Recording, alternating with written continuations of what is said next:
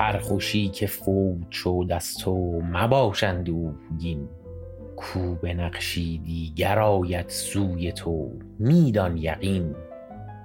نی خوشی مر طفل را از دایگان و شیر بود چون برید از شیر آمد آن ز خمر و انگبین.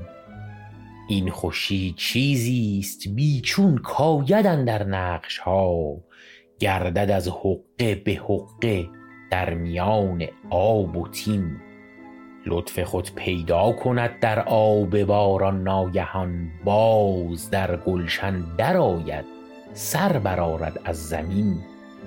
گه ز راه آب آید گه ز راه نان و گوشت گه ز راه شاهد آید گه ز راه اسپ و زین.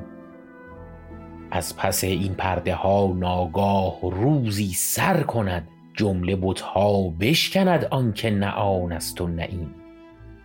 جان به خواب از تن برآید در خیال آید پدید. تن شود معزول و عاطل صورتی دیگر مبین. گویی اندر خواب دیدم همچو سروی خویش را روی من چون لاله زار و تن چو ورد و یاسمین. آن خیال سرو رفت و جان به خانه بازگشت. ان فی هذا و ذاک عبرة للعالمین. ترسم از فتنه وگر نی گفتنی ها گفتمی. حق ز من خوشتر بگوید تو مهل فتراک دین فاعلاتن فاعلاتن فاعلاتن فاعلات نان گندم گر نداری گو حدیث گندمین آخر ای تبریز جان اندر نجوم دل نگر. تا ببینی شمس دنیا را تو عکس شمس دین.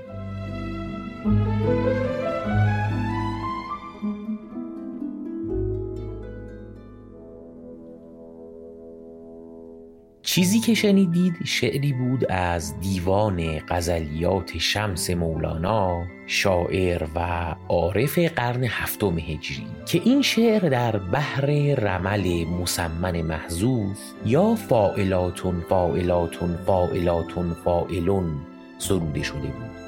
از نکات جالب این شعر استفاده از ارکان عروضی مستقیم توی متن شعر بود که در قسمت دوازدهم پادکست بوتیقا در مورد وزن و بحرها و ارکان عروضی در شعر فارسی حرف زدیم و بیتهایی هم از همین شعر رو خوندیم که اینجا کامل شدهش رو من حامد براتون خوندم. لینک مربوط به قسمت دوازدهم که یک قسمت ویژه از پادکست بوتیقاست و عنوانش هم هست موسیقی شعر رو در توضیحات این قسمت گذاشتم که اگر خواستید بتونید راحت پیداش کنید و بهش گوش کنید.